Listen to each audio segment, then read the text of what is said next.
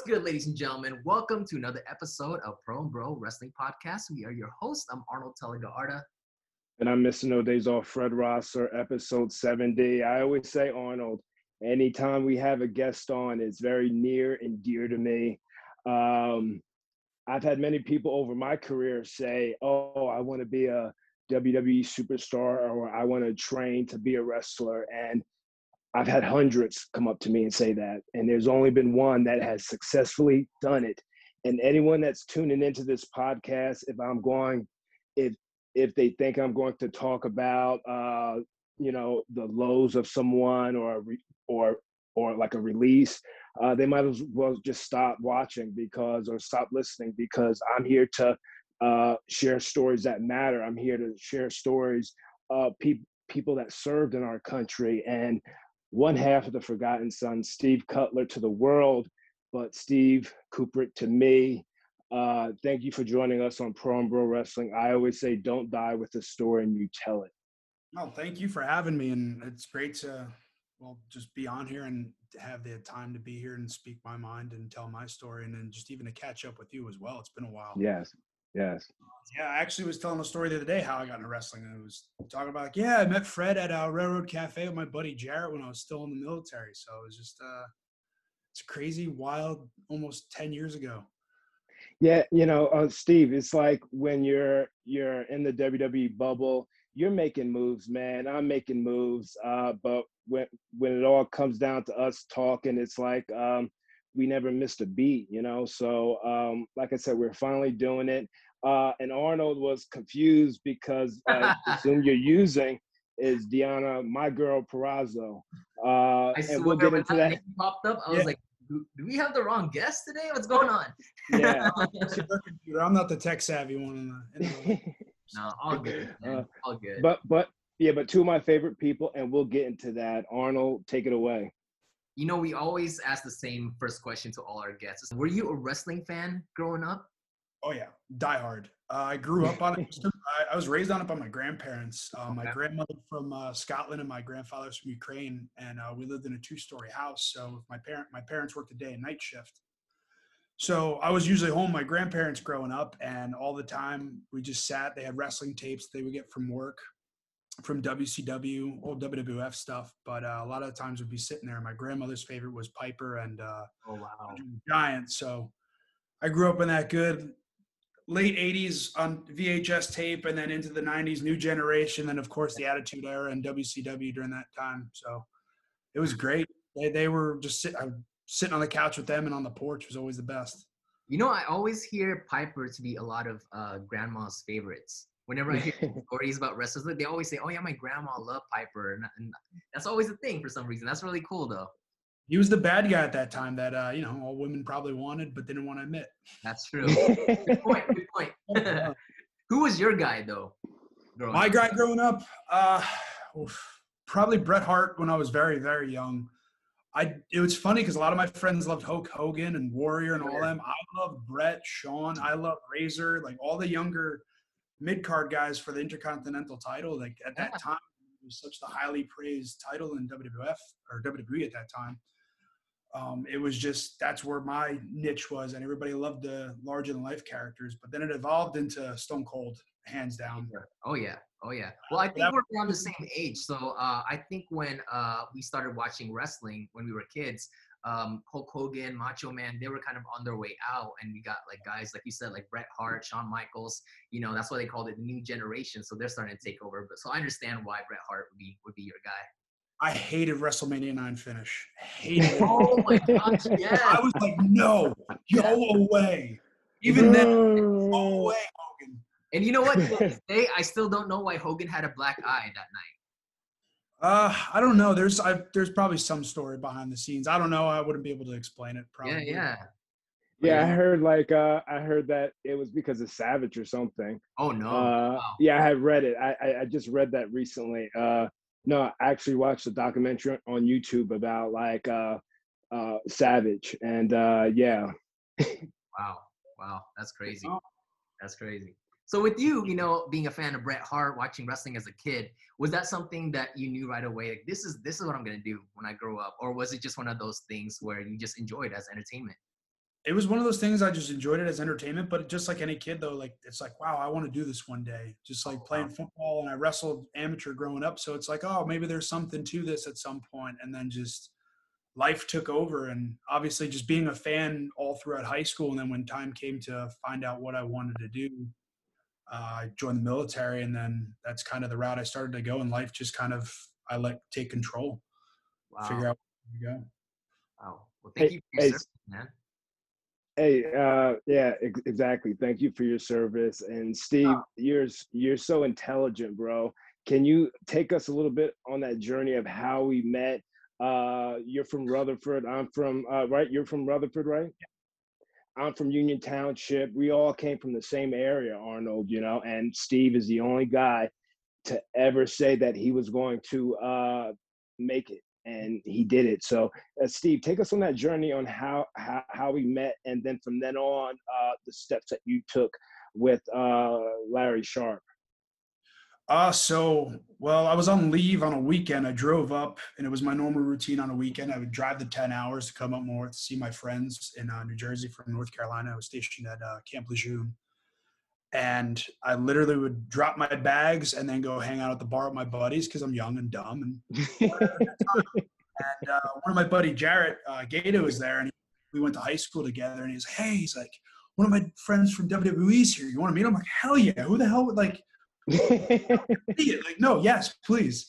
Because he knew I grew up as a fan and I wanted to do it. And he always tried to get me to do stuff on the indies uh, even before I joined.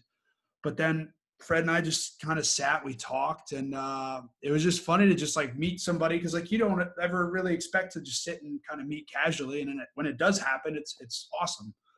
And we just got to talking, and he just was telling me like, you have a good story. He's like, obviously you have your head, right head on your shoulders. You're doing the right things. If you ever want to give this a shot, you should try it. And I tell people all the time, like, that's the one thing that got that in my head, because me growing up, you see guys like Stone Cold, Undertaker, Andre the Giant, freaking Big Show, uh, just anybody at that time, like you see larger than life, and you're just like, there's no way a six foot white guy from Rutherford, New Jersey is going to be able, like, there's no way. But then wrestling evolves, uh, and it just kind of took over. And once he got that idea in my head, and my time in the military was coming to an end, I tried to re-enlist, and I was denied for uh, my M E S A P package because of tattoos policy at that time. So it was, all right, cool, let mm. me go to college. Uh, and then if I want to continue the military, I can, I can just re-enlist and go to O C S. But then at that time too, I was like, well, you know what, let me give wrestling a shot. And I wasn't doing very well, kind of adjusting to normal life again too. So wrestling is the one thing that helped me get back into the real world. Mm-hmm. And uh, Jarrett brought me to a school in North Jersey with Gino Caruso. And um, it was about three and a half hour drive for me from South Jersey to North Jersey for that. And it just wasn't going to work out. And then I just started doing more research. And then out of nowhere, Larry Sharpe's Monster Factory popped up, um, Paulsboro, New Jersey. And Danny Cage just took over. And Larry's still being there, but Danny was the head of it at that time. And it said, hey, we have a tryout this May. And this is in uh, two thousand twelve. So I was like, sweet, only thirty-minute ride for me. I go to school. I can do what I can and then train at night. It's perfect. So I get there. I do the tryout. And I never felt more weird in my entire life of the people that were walking in the door as I'm there, because I'm picturing like built gigantic men, like women, like you would think like, but no, then there's a guy there that has an H B K tattoo, a mullet, all walks of different life are coming in. And I'm just like, what the hell am I doing? Mm-hmm. Like, this is, I was like, I want to do this trial and I want to get out of here as soon as possible. It's just so, I'm like, what am I doing here? And then uh, they, they come in the room. They said, all right, guys, fill out this paperwork. You do this. So I signed my, um, uh, like, the licensing agreement, God forbid you get hurt and whatnot, and then uh, my information on my bio. And then they said, who wants to go first? Like, I will, please. I will gladly. Wow. So we're in this, like, little cheap warehouse at this time because it's before the facility that the Monster Factory is in now. And the ring's set up, and there's a panel of everybody up there, and Q T Marshall's there. Uh, Punishment Martinez, uh, Damian Priest now, uh, Larry Sharpe's there, and then Danny Cage, and then a bunch of other people. I have no idea who anybody is other than Larry Sharpe, because once I researched the schools, all right, who is Larry Sharpe? Did my research, because if you don't know somebody in wrestling, you should try to get to know whoever is in the business, because it's yeah. I don't know, right now. I just thought that because I did in the military. If you didn't yeah. know somebody that was an old vet, you kind of learn who they are and that you learn the history. But uh, I'm sitting there, and then, of course, you get the old veteran thing of like, oh, you don't know who I am? And, of course, I'm like, dude, I am so sorry. Like, I only followed E C W, W C W, W W E. I was like, I'm, I'm so sorry. And they're like, oh, it's all right. It's all right. They're like, what's your name? Blah, blah, blah. Tell them all my information. All right, hit the ropes. Hit the ropes. You never been in a ring before? And, of course, I lied to him because I was in a ring uh, a couple times before that. Hit the ropes properly, do everything. I like to say that I was a natural. Uh, yes, yes. So take your bumps, take your bumps. I'm, all right, cool. And all right, cool. You got potential. They're like, all right, cut a promo. I'm like, okay, what would you like me to talk about? And they're like, all right, look at that dot up there. And then it says, oh, Bret Hart's your favorite wrestler here. And I'm like, yep, you're facing Bret Hart at the Garden. I was like, oh, here we go. Probably cut the worst promo ever in my entire life. Of course, you had no idea what I'm doing. I'm thinking full-on eighties promo, and I know Danny, Danny probably has that somewhere uh, in his little film room. But, um, yeah, once we did that, I got in, and we just uh, we kept going. I had my first match that following November.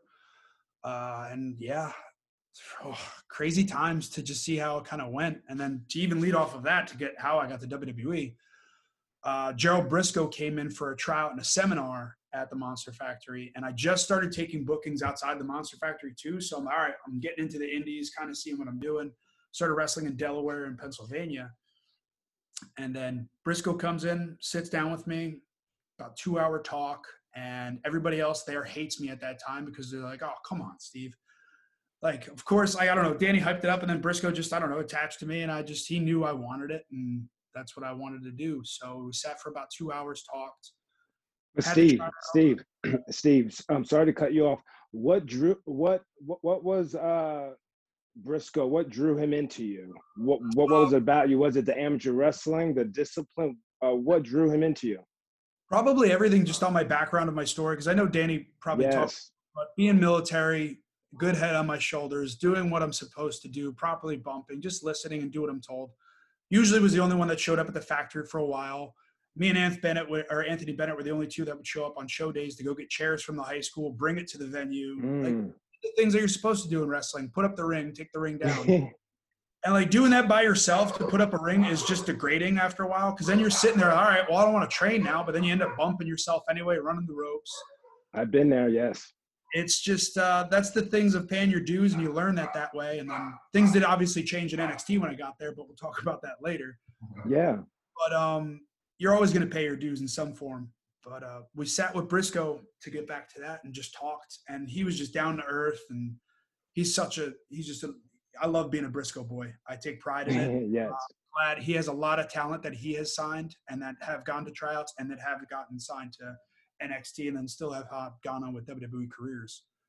And um yeah, just awesome. And uh we did the tryout, did seminar, and then after the show he just kind of said, just don't go anywhere else, don't take any more bookings, be smart, take care of your body, and just keep yes. training. Wow. And then, if, then, then then the last thing he said, don't get any more tattoos. Oh, because at that time I wanted to finish. Oh, like, man. No. And Danny looks at me and he goes, he goes, I told you. And I'm like, I know, I know. But it's just, it's for just for marketing purposes and like how you look. And obviously, you sure. know, but it's a very smart thing to say because you can do that later on. Yeah. But, um, yeah, that was in uh, July of two thousand thirteen. Wow. And wow. then two months later, I got my uh, email for the trial in August of two thousand thirteen. And the P C just opened that July Jeez. As well. And then uh, I was going to extra work that October, and lo and behold, I'm there as an extra, and on the way there, I get the call that I got signed. And then, of course, Fred's there, and it's great. I'm showing up, I'm like, hey, I got signed. He's, oh. He's showing me around to everybody, letting me know and introducing me, just being a good brother and just helping me out because I don't know anybody. And instead of being treated like an extra, like sometimes like people treat extras like extras. And sure.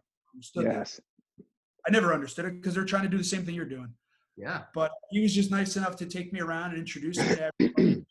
Hey, just got signed. And it was just funny to see who was nice and who wasn't. Because, like, I, still, I always remember those things. Exactly, Steve. Sorry to cut you off again. Please oh, hold your thought. I don't re- – I, I seriously, like, I always say when I do interviews, I, I remember a lot of my memories with W W E, but a lot of it was a blur. I do not remember showing you around uh, what, Florida Championship Wrestling, was it? Or the Performance Center? No, we were, we were in uh, Buffalo the first night. It was uh, W W E uh, Battleground. It was the night that uh, Cody and uh, Dustin were facing uh, The Shield. Mm. It was in Buffalo because I did the three-loop uh, day that it was Buffalo, Columbus, uh, or Buffalo, Pittsburgh, then Columbus, and three days three days straight. But yeah, um, you you were laughing because the last night was a SmackDown, and you said you have no balls to go shake Vince McMahon's hand. I said, oh, yeah. oh so I don't know if you I think I, yeah. And so did you do it right? Huh? You did it right. Yeah, because he was standing there, and it was funny because he's just standing there, wasn't on his phone. He was just kind of by the monitor in the back where all the boys are sitting. And I was like, okay, cool. And I just went up, thanked him, introduced myself, and just thanked him for his time. And I'm I'm happy to hopefully work for him one day. And obviously, I was signed, so it was great. Oh my goodness, I am so I I am so upset. I do not remember that. that. That's why I say a lot of a lot of my memories were a blur. I do not remember that, man. Oh. I can't believe that. Well, at least, at least I was a good guy. That's just who I am, Arnold. You know, baby face through and through. Yeah, you just you helped me around. Even in catering, we were kind of hanging out. I just kind of sat with you, and everybody was kind of migrating. It was just good to introduce and listen to everybody and just talk. Yeah. But uh, yeah. Small were you moment. Overwhelmed with how fast everything was going? Because it seems like everything was hitting you all at once. Yeah, I was very lucky in that aspect of only a year and a half, really. Just starting wrestling to get signed, and at that time W W E wasn't signing talent that was uh, very um, well named on the indies because they wanted originally N X T to keep building mm-hmm. off of just their own homegrown talent, and I got what they were doing. But then that changed within four to five months of me being there when takeover the first takeover happened, and then Kevin Owens came in, and then Kenta and Finn Balor came in, and then the floodgates just opened up to the indies because they were seeing their numbers the internet and what N X T was becoming. And yeah. Hunter's a brilliant mind, and he saw ahead mm-hmm. of time what was going to happen, and that was a boom. He literally was just taking the best of the indies and putting it into a W W E program. And he's smart. Just brilliant yes. mind. Yeah. And I would have done the same. Like, who does, if you're not going to see where you're going to take that ride, you got to take that ride. That wave is going that way. Go with it. Yeah. Uh, when you first started uh, with N X T, who thought of the name Cutler? Was that, was that something that you thought of yourself? Wow. Uh, so that came back after maybe about four. Uh, Byron Saxton, I was at that time uh, taking all the lists and stuff for Dusty for names. Uh-huh. It was great because Byron's just uh, one of the best human beings in the world. Yes, yes. He is yes. super nice, man. Yeah. When I got let go, he was the first person to only call me. Everybody else texted. Oh, he God. I just took that more of like, oh, I appreciate the call. Like, yeah, yeah. just the text, but um, either way, it was. I'm still appreciative of text as well, but the call just made it funny. I couldn't listen. Li- uh, listen, I couldn't talk to anyone. Okay, I couldn't talk to anyone. So you and I are in the same boat, but you handle yeah. it different. You handle it differently. I was very upset. I was very, don't, uh, don't, don't. I was pretty angry for the reason, but I'm, I'm pretty. Byron's just a good human being again. Yes, yes. He's just good. He just he's like, hey, Marine. I'm like, hey. Oh man. Yes. But, um, but yes, Byron was taking a, a work for there in the office for Dusty for creative because uh, he was just kind of doing announcing and everything back behind the st- scenes. So I put in maybe four lists, and my thing was just going on Google of all my favorite movies and favorite characters oh. and just taking names and last names and mix matching them. So like, uh, what was, there was a bunch of names, but after the four lists went through about, it went from one hundred to about sixty to about twenty to about ten for my last list. And then they came back with two names of, and it was Bill DeMott that said, hey, do you want to be Alton Wolf? So it's A L T O N, Wolf with an E, or do you want to be Steve Cutler? So I went home.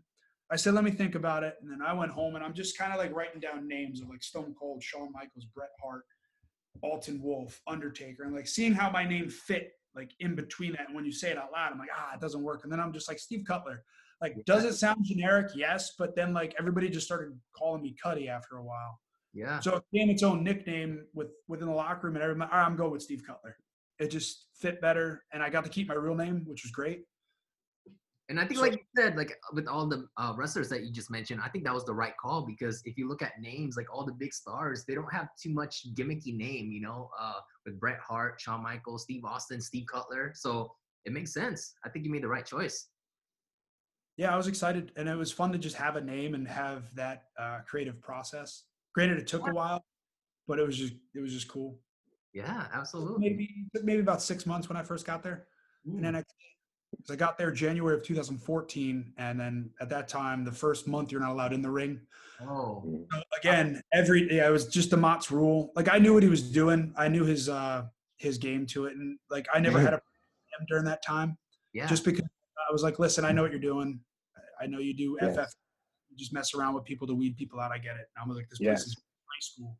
Yeah. Yes. So it's funny because you have that first month out and then you're just itching to get in a ring because you're finally there and they want you to just get acclimated. But I'm just like, I want to rest. All I ever want to do is wrestle and work. Mm.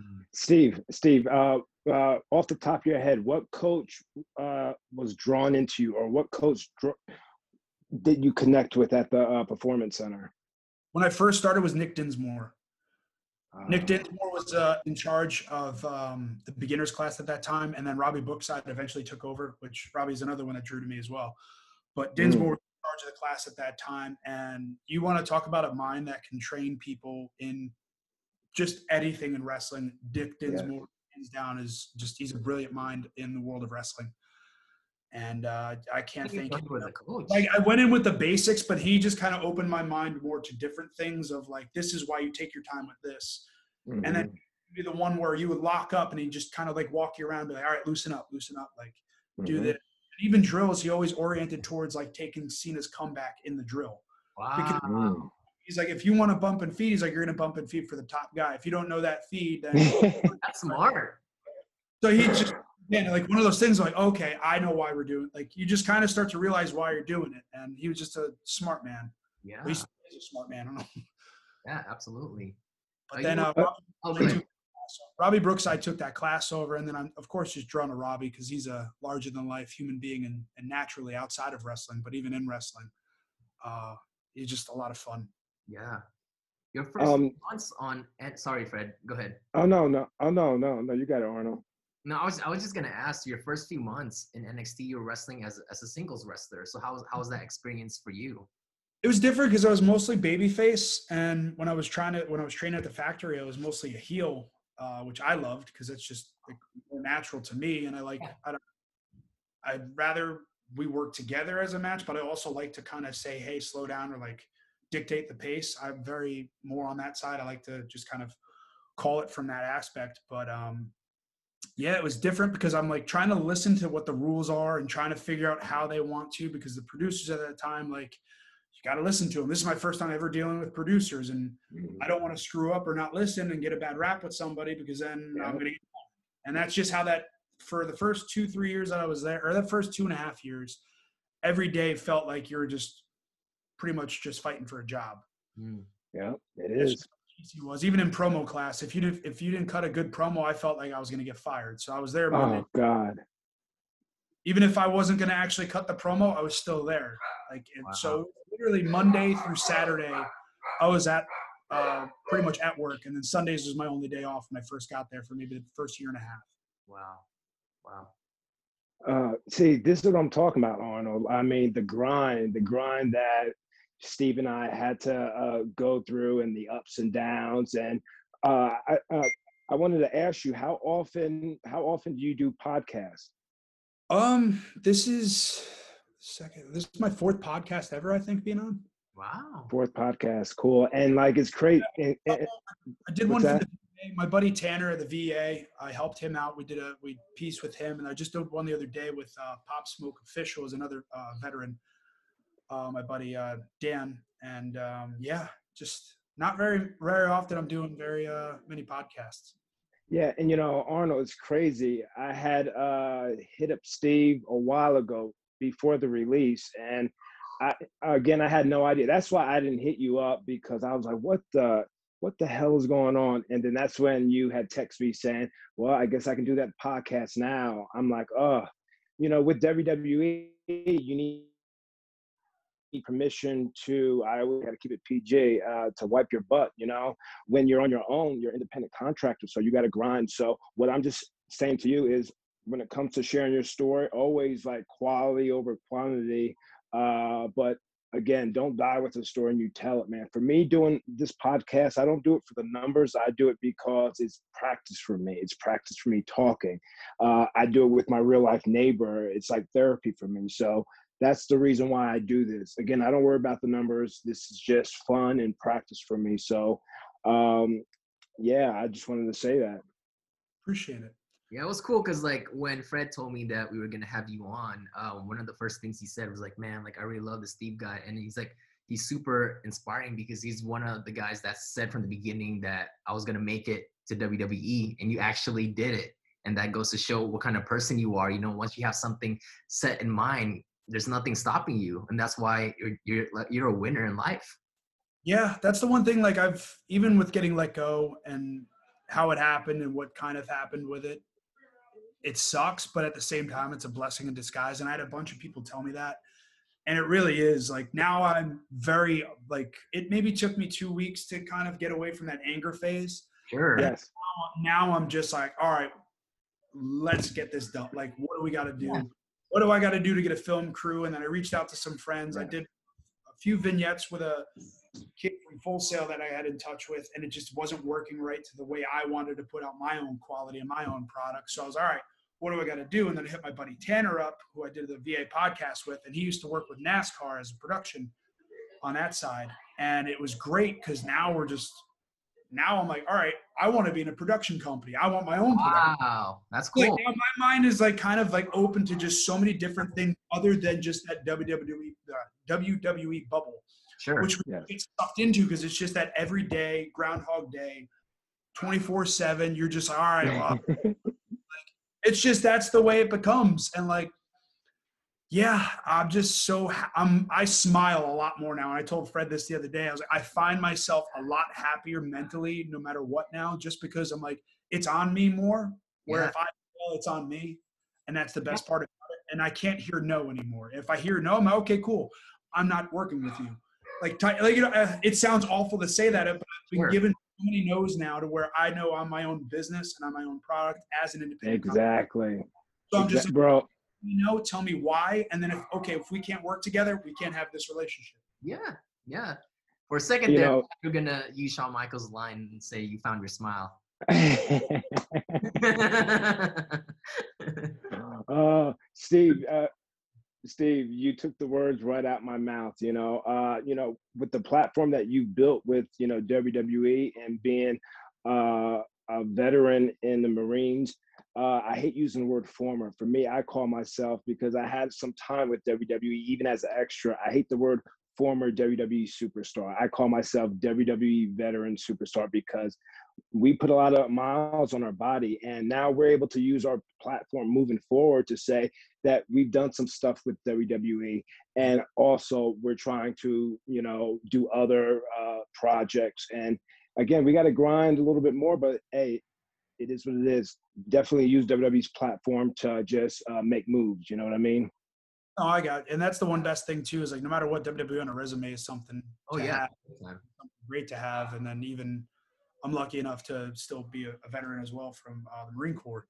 So like having those two, and I'm applying to jobs now as well outside of wrestling. And like when I put an application, people call me back. They're like, wait, like you're a wrestler too? Like, what do you yeah, like I wrestle with W W E and blah, blah, blah. But it was even funny when we were signing the lease for the housing, um, or more for the mortgage paperwork, uh, for the title information. They said, all right, you have one piece of paper to sign left. And they just hand me eight by ten to me.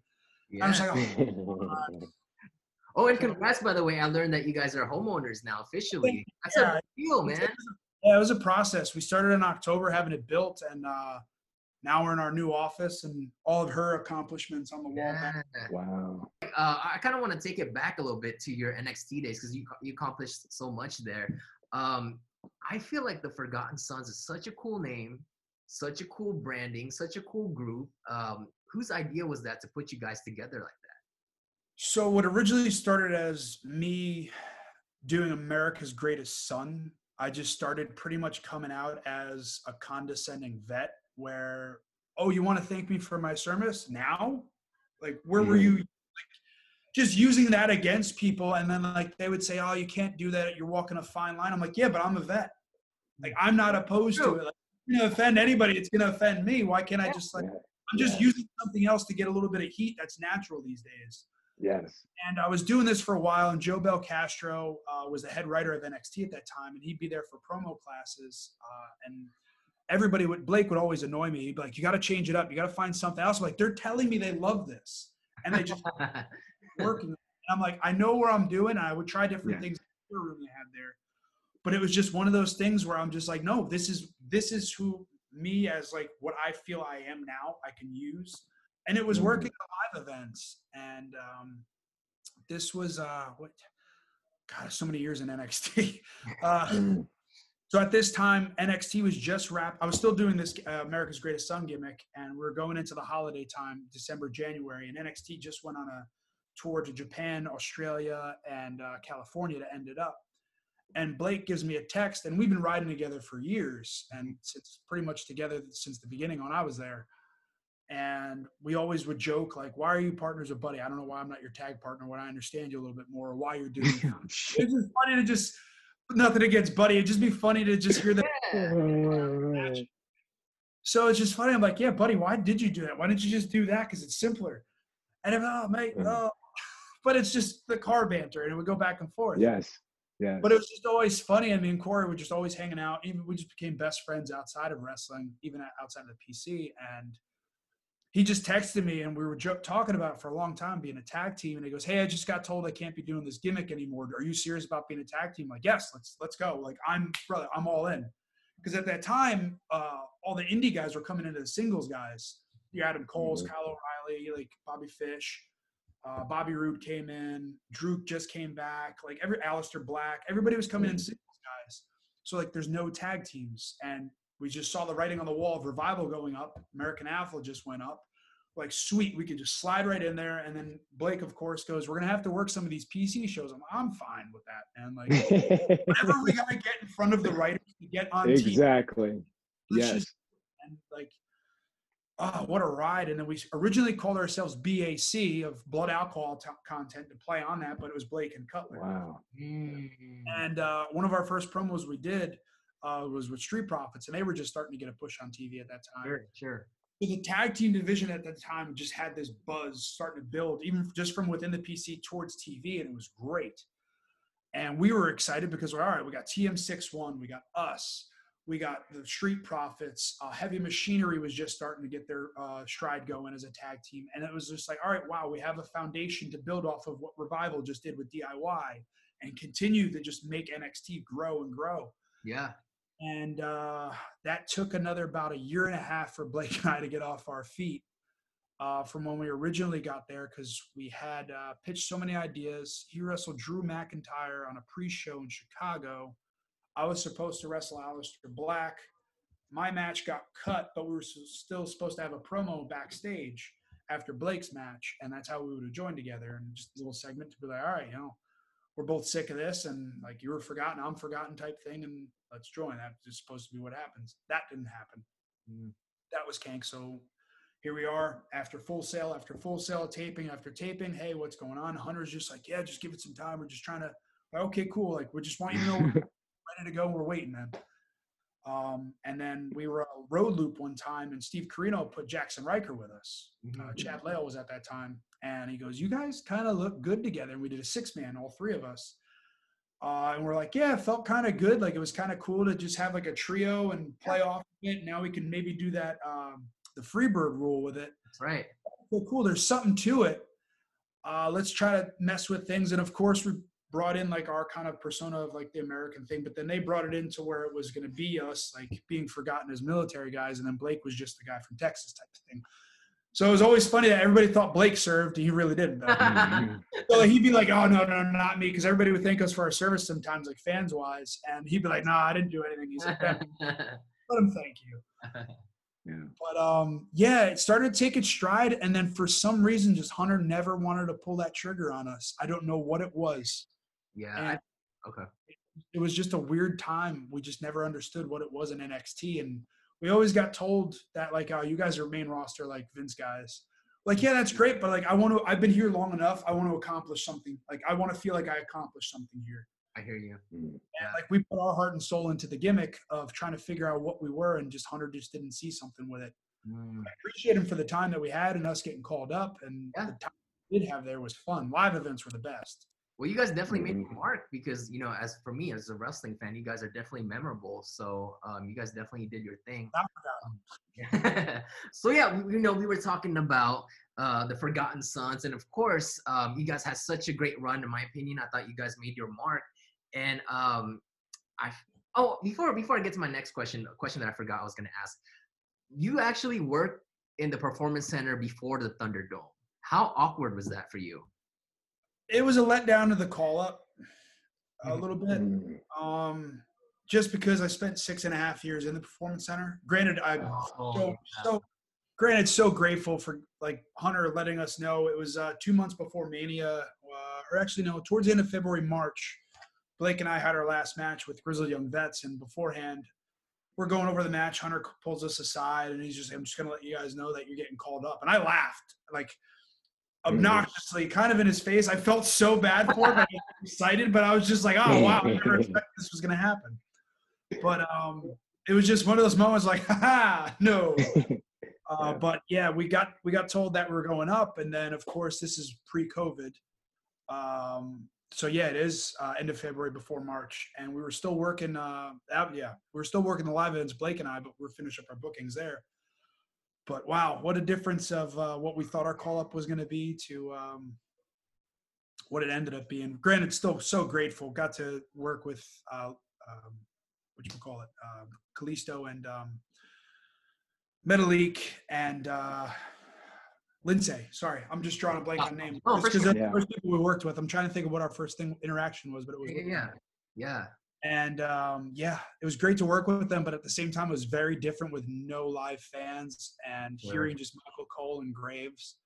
And Cole was great about it, though. He said, listen, no fans. He's like, lay it in. He's like, talk. Yes, yes. It was very, it was very good about getting us up to par of what was supposed to happen and what needed to happen mm-hmm. for a debut match. And I can't thank Michael Cole enough for that. And, uh, and Graves too, just for how they talked about us and put us over on that aspect of saying that we were a force to reckon with in N X T and our dominance, even though we really didn't have dominance in N X T. But Steve, Steve, Steve, hold your thought. You know, the commentators are so important. Um, for me, like doing New Japan, and and and that's like my first, like last, all, wait, was it last July? Last July, like was my first. Um, first uh, matches with New Japan, and with no crowd there, I, I was still in the zone.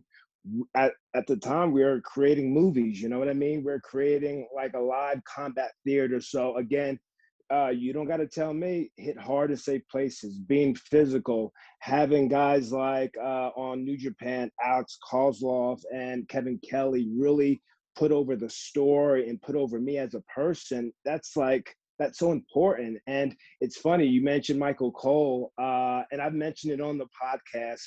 Uh, there was a time when me and Bob Backlund were doing vignettes uh, on T V, and uh, there was a time when the com- uh, they panned to the commentators, and Michael Cole and J B L were like looking at the camera like, what is this, like crap? And I was furious. In the back, you know, I stormed to a gorilla, and I went right up to Triple H, and I was like, I mean, what the hell's going on? These commentators aren't putting us over, you know? Uh, you might have just bend me over, you know? And Hunter was like, whoa, whoa, whoa, whoa, hold on, Darren, you know, what, you know? Uh, and then that, um, that, um, I, I think that night, Vince kept uh, Michael Cole and J B L and had the footage queued up. And they watched it back, and Vince McMahon said, you know, guys, next time you got to put over the angle between Bob and Fred, you know? And from then on, J B L didn't say one word to me. He he he would just, like, look at me and catering. And I, and there was a point where, like, years ago, you're intimidated. But at that point, I would be, like, on purpose and catering. I'd be like, hey, how you doing, John? What's up, John? He wouldn't say two words to me. But it was Cole that night of Raw, when Raw went off the air, he called me personally and apologized, and um, said, if you ever have any issues, just come to us. Don't go to Vince or Triple H. But I was so, but I was so upset. That's why we can share, we can share our stories like this, because I'm laughing in my head uh, because I can relate to you dealing with like the headaches with W W E and like all the craziness that we've gone through, man. So like I said, don't die with the story you tell it so I can uh, get what you're saying, bro. Quick uh, interruption real quick. Sorry. Ah, oh, there he is. What's good? Oh, my man? Good. Look at, look at my boy. Look, he's like, he's like, look at my boy. I need, um, I need, I, I need WrestleMania tickets. uh, I need WrestleMania tickets. But uh, no, to get back on the track for with Michael Cole, yeah, he was very helpful to us. And uh, yeah, it's funny. Um, I was always one to, I never skylight type stuff. Like I, when I'm pissed, Blake knew I was pissed. Mm-hmm. So he'd be like, shut up. I'm like, I know. I'll, I'll go walk away for a little bit, and then I'll go to the individual and do it behind the doors. Because to me, that's all, even in the Marine Corps, that's how I always dealt with stuff too, just because it it keeps the office out of business that needs to be taken care of, that the boys yes. can take care of, or the girls. Yes. yes. Yeah. That's the, the respectful way to do it, and I think that's how people should do it, man. Yeah. Um, I think that's in any aspect in life too. You yes. don't have to, because some people don't know. Yeah, you, you, you can't get mad at people for something they don't know better than, um, but um, we're all green in some way. Yeah. So after um, that chapter kind of closed in your life, uh, you had a brief run as the Knights of the Lone Wolf. How did that come about? Uh, that came about by the end of us. Uh, we were supposed to win the tag titles uh, from oh. New Day. We were, we were set for a good little push there, and then it uh, kind of got halted in May of last year. Um, kind of what was going on in the world, just socially and social media from Twitter, uh, yeah. from one member of our team. And it kind of sidelined us, and Blake and I went in the next day to kind of figure out what's going on at T V. And they said, you guys are fine. We're going to keep the storyline going. And then Big E and Kofi very kept in touch with us. Like, yeah, we're going to, Big E was good with me. Just, just saying, hey, like, I'll let you know if anything's going to change. He's like, I know they're keeping you guys off T V for a few weeks. Like, yeah, cool. We kind of saw the writing on the wall. I'm like, oh, they're going to sideline us. So it kind of got scrapped. We saw the Cesaro and Shinsuke story get pushed in, and they won the tag titles, and then it moved on. So then here we are back at the drawing board of like, all right, what do we need to do? And we kept pitching. And every week I was sending emails to Bruce Pritchard and Team SmackDown of just like, hey, this is an idea I have for us coming back this or upcoming week, or how you can reintroduce us, whether it's with Riker, without Riker. Uh, we turn babyface, we can do this. But every week for eight months from that time we were out because of that, um, we just kept pitching ideas. And around October time when they were at the Amway, I just got fed up. I'm like, listen, we just got to go to T V and show face and get a v- meeting with Vince, because nobody's giving us answers.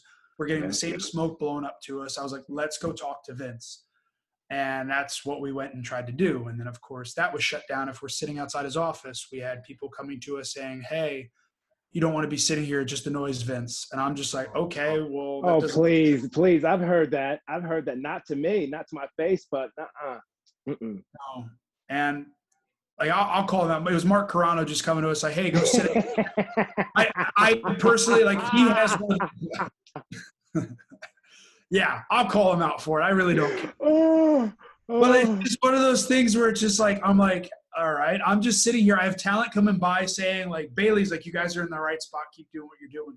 So for three, four weeks in a row, we just kept showing up to SmackDown. And then finally we got uh, face-to-face with Bruce.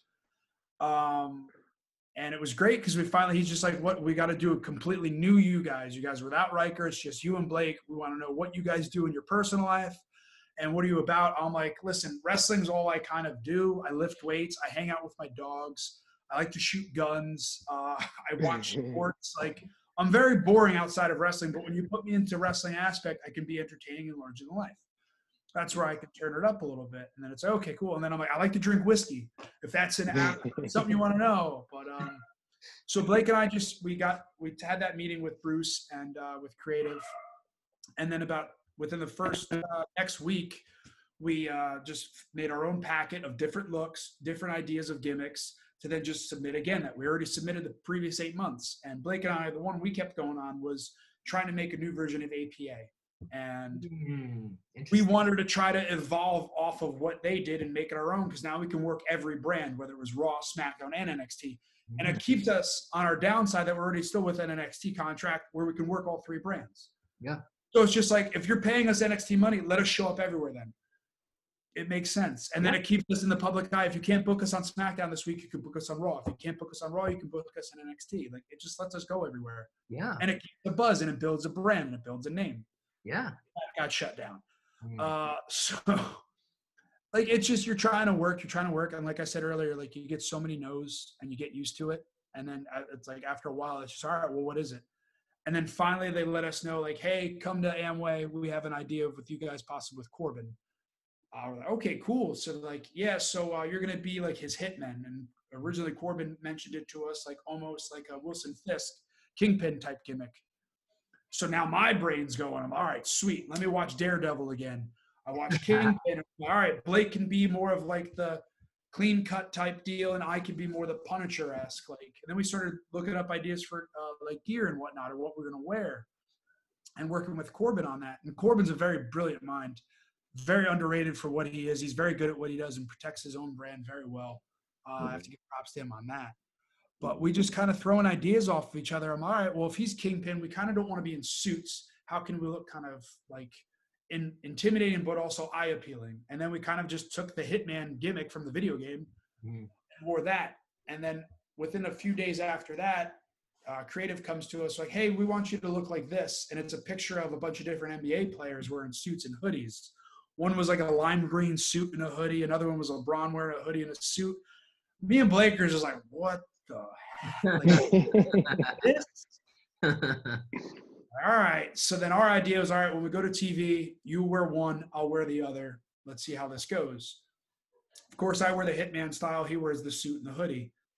We get there. They said, all right, cool. Vince wants to meet with you guys. We're like, oh, perfect. So Bruce and Vince are sitting there, and then he goes, hey, boys, say hello to him. Say hello.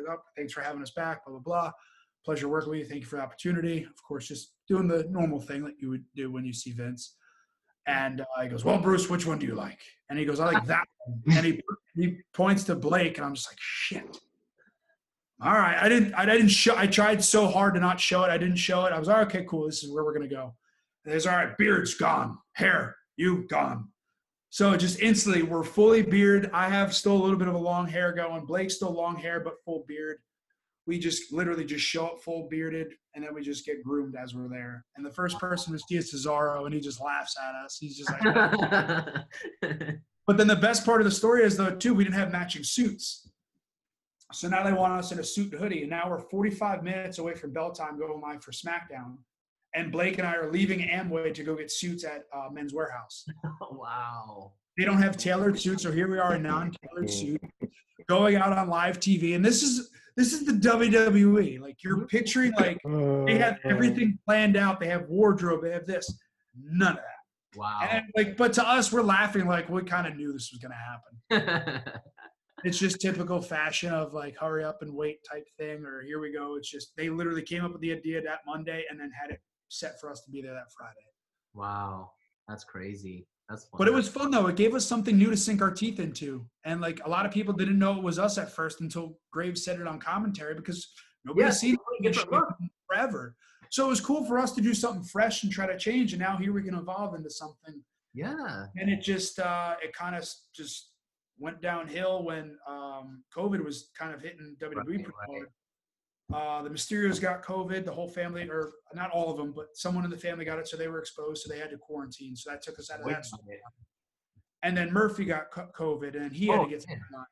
Oh, wow. And then I got co- uh, then I tested positive for COVID, but I had no symptoms from it. And then that's oh. the day that uh, I was presumably fired by Vince in the meeting, because it just was one of those days you don't want to catch the boss in a bad mood. And oh, that was one of those things. And you hear the horror stories all the time. We've always joked about it. It's just like he could fire you for the simplest thing. And that was that day I was made an example of. Wow. Mm. Wow. Yeah. It just, it sucks the way it happened, like, but like I look, I learned from it. Like, believe me, I learned from it. Uh, Cause it's just kind of crazy how it all happened, and the telephone game that happens within the business and the company that, oh, they were at this party, and it's just like, no, we weren't at that party, but nobody ever wanted to get back to me on a New Year, cause it was at New Year's. Yeah. Wow.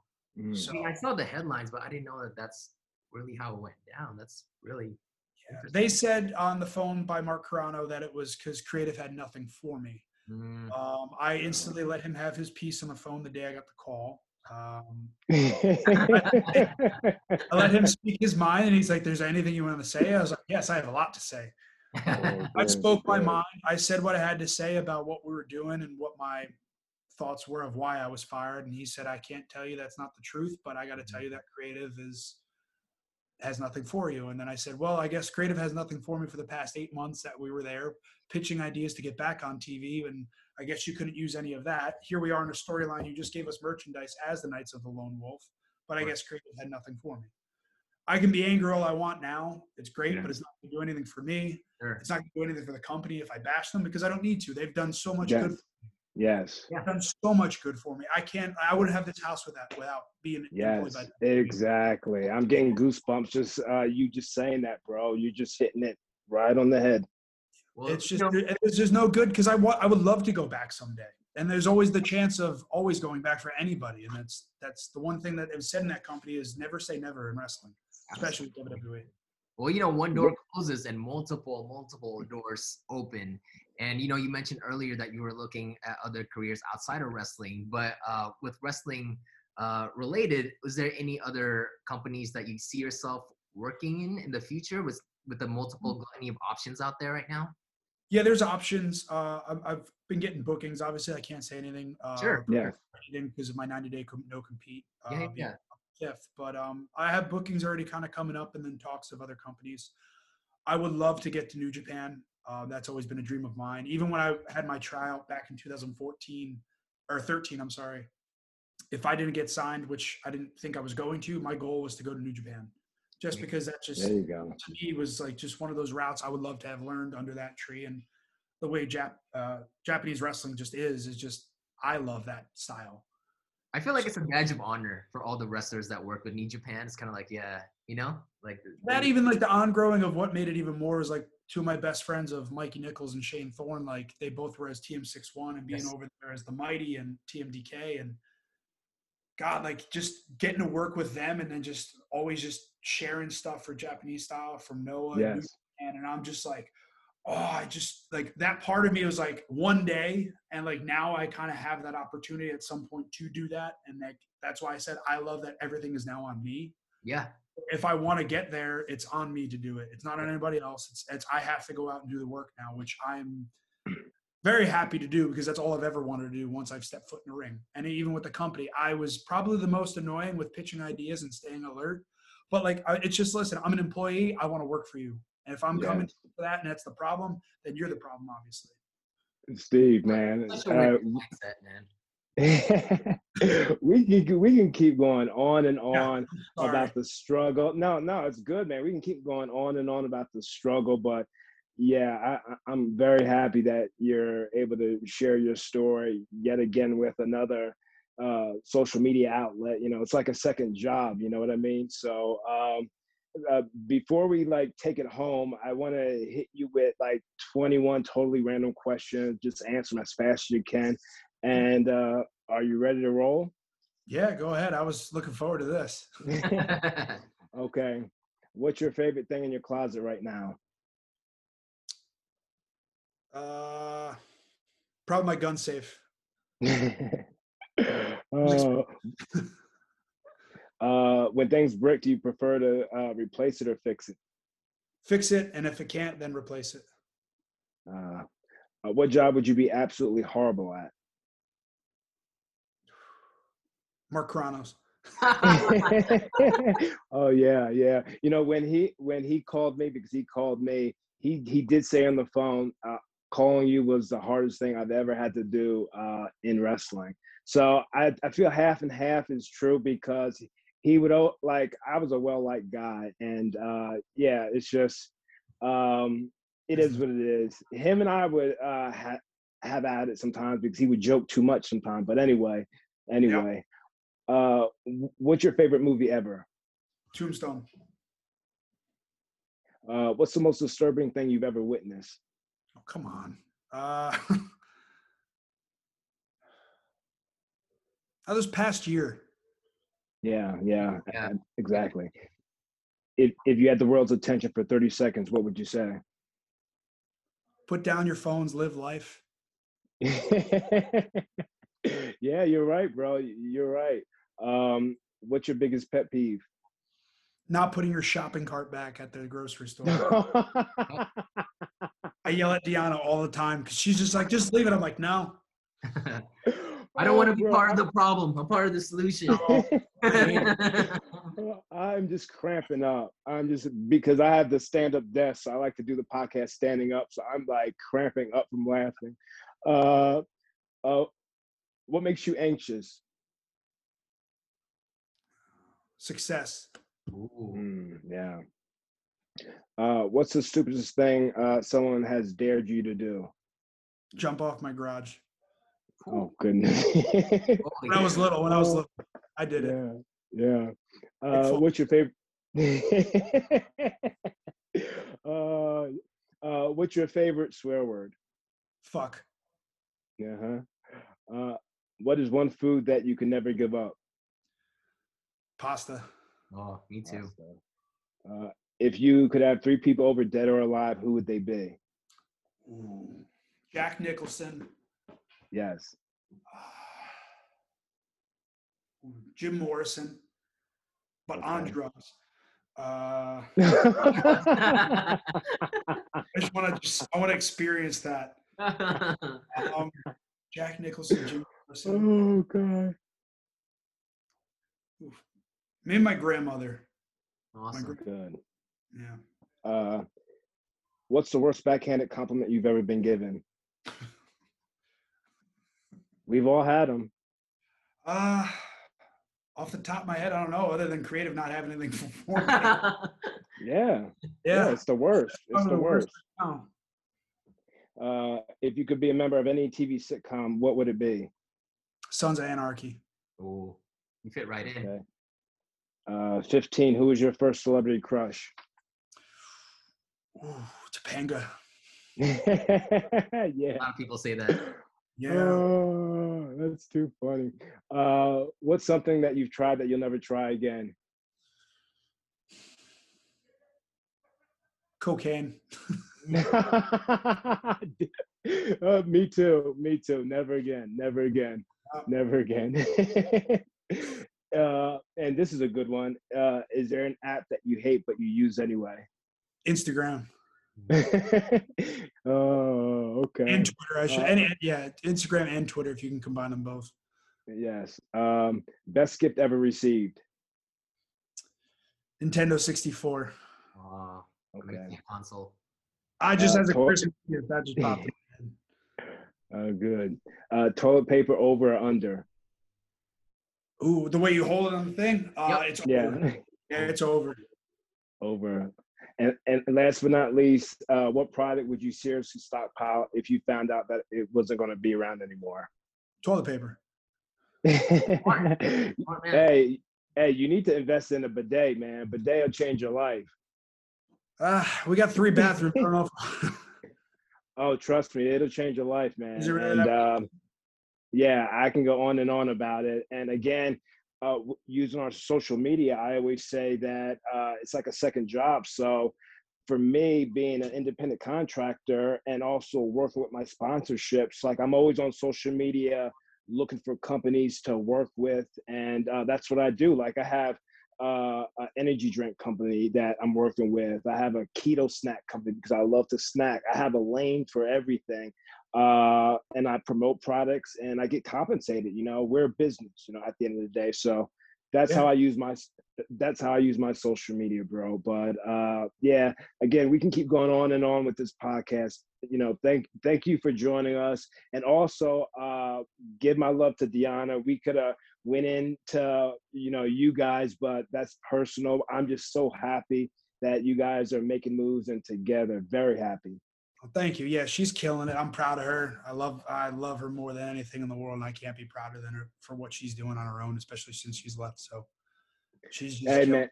Hey, man. Hey, man. You are lucky. You're you're lucky I'm oh, gay. I'm telling you I'm that right now. you, yeah, but yeah, yeah, but you're lucky that I'm gay, man, because you and I would be fighting for real. I appreciate the compliment. Well, I appreciate it, Steve. Thank you so much for being a guest, man. It was it was great meeting you, and best of luck to everything that you decide to do from this point on. Whatever it is, you, you guys are going to be successful, both you and, and Deanna. And congrats on being homeowners again. Congrats. Thank bro. you. Yeah, uh, appreciate it. It's good to meet you too, Arnold. And then uh, for anybody out there too, uh, Steve Macklin on Instagram, Twitter, Got my pro wrestling tee shop up uh, at Steve Macklin as well. Just dropped some new shirts on there as well. And uh, yeah, thank you. Thank you guys for having me. Sorry I had to put the cheap plug in there, but. No, man, you got to do what you got to do. Yeah, don't you ever yeah. say that. You, you got to do what you got to do. We're all doing it, baby. Oh, so, yeah. again, uh, what's that? We're all hustling and grinding. Exactly, exactly. And um, I'll talk to you soon.